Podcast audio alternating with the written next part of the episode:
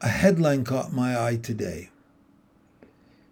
The headline reads Why Education Should Make Normal a Thing of the Past. And that triggered a series of thoughts that I thought I would like to share in this lesson about integrating technology.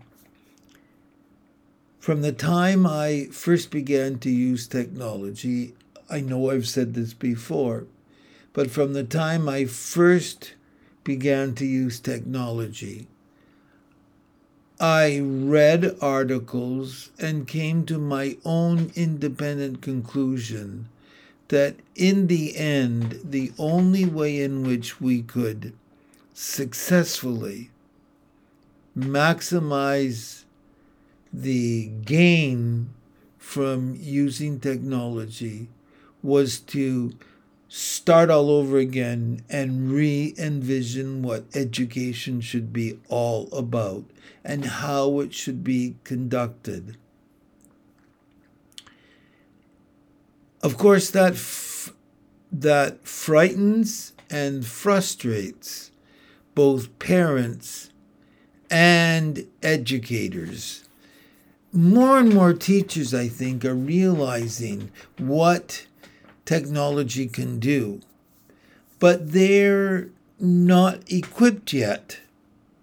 And so, therefore, one has to wonder how do we go about equipping classroom teachers?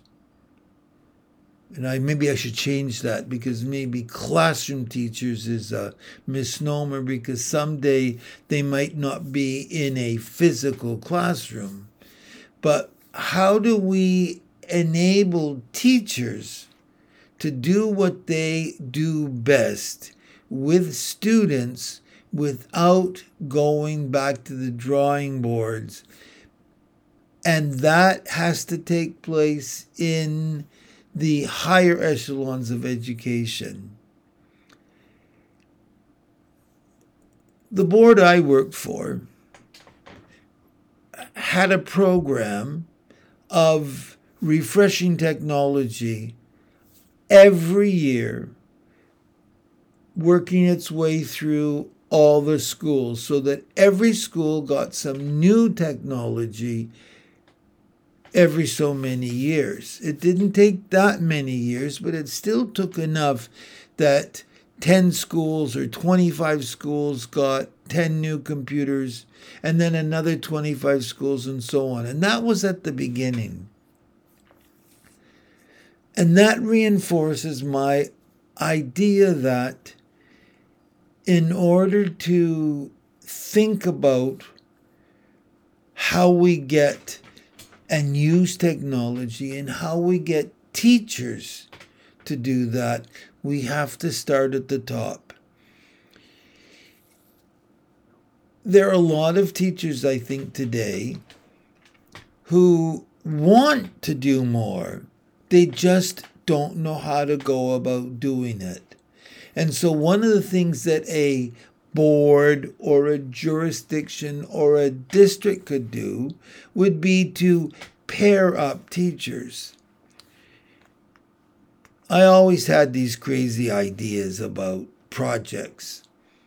And way back when, in the early 90s, when we were starting to think about students making web pages and teachers using websites and all of that, I started to encourage and created a field study to see whether or not this would work by visiting a group of schools who had previously volunteered to enable me to help their teachers learn how to create websites. I was the consultant for edu- I was the consultant for computers in education. And so I went from school to school and I met with teachers and I talked to them and I gave them advice and I answered their phone calls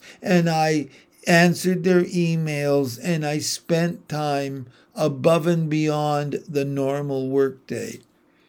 And I guess that's where I'm leading with this.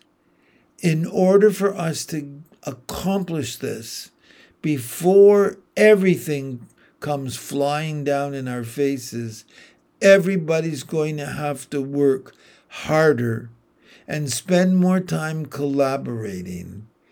I read in the press and the educational press, and we see it on CNN and in the newspapers.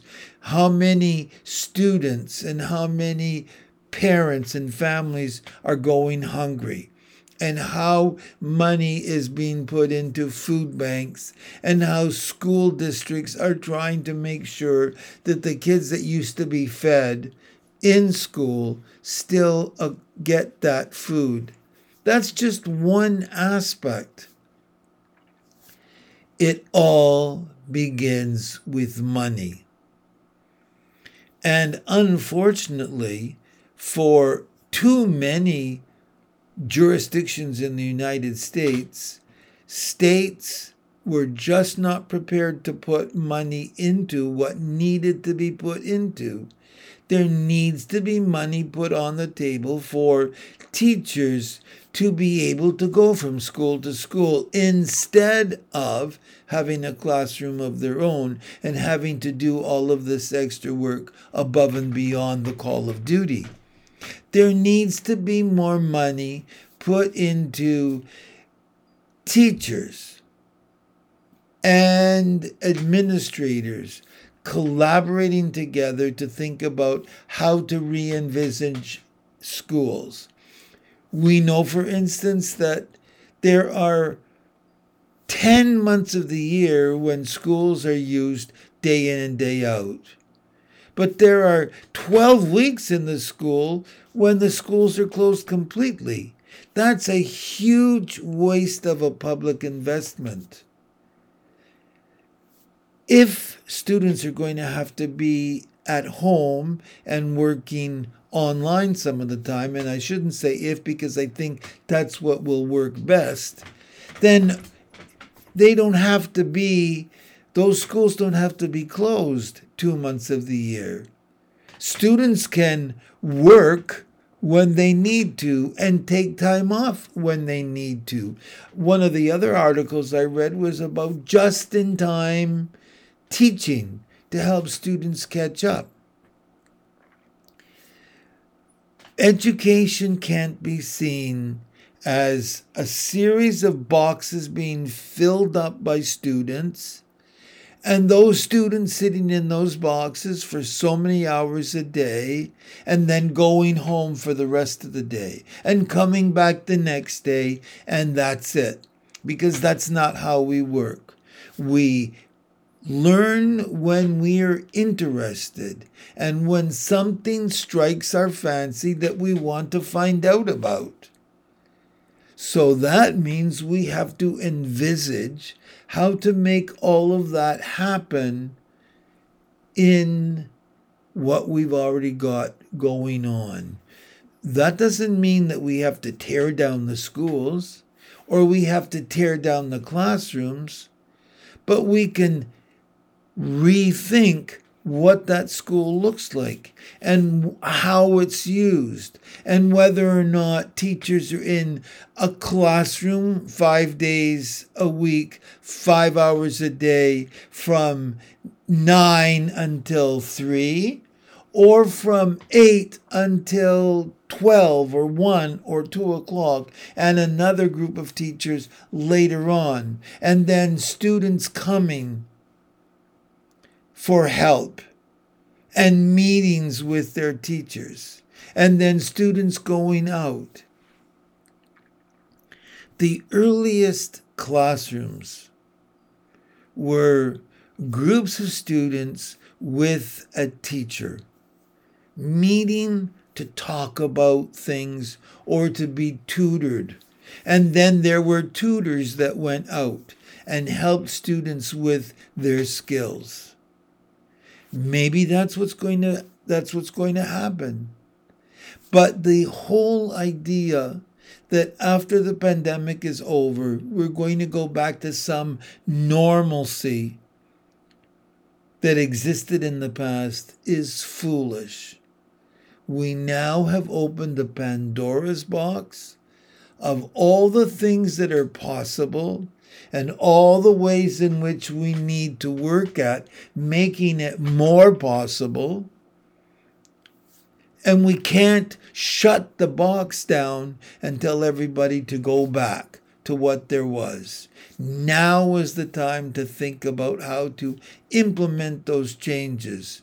And they won't happen overnight, but they have to begin now because the technology and the way in which we live in society, people taking vacations when it works for their workplaces, parents and teachers, parents and students rather, being at home for more hours during the day, and one parent in one room and another parent in another room, and the kids all in their own rooms and people looking for houses with more space so that they can access time, they can have spaces to work, all of those things. If you took education and you put it in the middle of a circle, and then you try to think of all the different ways it's going to change, then you need to have task forces to look at